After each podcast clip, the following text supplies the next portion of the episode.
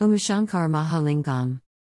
Karna, the great warrior, after getting killed in Mahabharata war, was received with honors at heaven by Yama.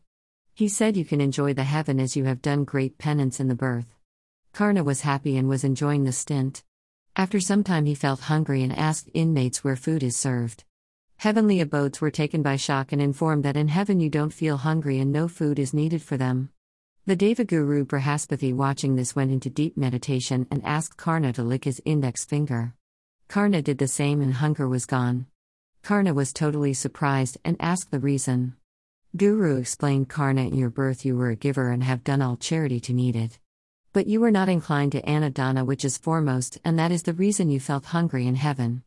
Karna asked then how the same had gone when I licked my index finger? Guru explained once a poor Brahmin came and asked food at your house. Since you generally don't do anadana, you refused but pointed out through your index finger a place where anadanam was done. The Brahmin went there and had his food and got his hunger quenched. That punya was lying in your finger, and hence you could feel the hunger had gone from you. Karna was in tears. He ran to Yama and pleaded for mortal form for one paksha, fortnight. Yama asked him the reason, and Karna said he wanted to do only anadana in this paksha. Yama was moved and granted him the same. Karna came to earth and did anadana in a place where nobody could identify him. He was so happy that this time was spent for a great cause. After a fortnight, Yama came back and asked Karna to renounce the mortal body. Karna happily agreed. Yama felt moved by his gesture and said anybody would have asked more time to stay in earth and enjoy pleasures here. But you kept up your words and did exactly for what your mortal body was granted.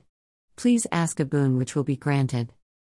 Karna said, Lord, many people in earth would have forgotten to feed their ancestors or anyone. Therefore, if in this paksha anyone offering food should reach the ancestors or souls who were deprived of offspring to do karma for them. Yama happily granted the same and took Karna to heaven.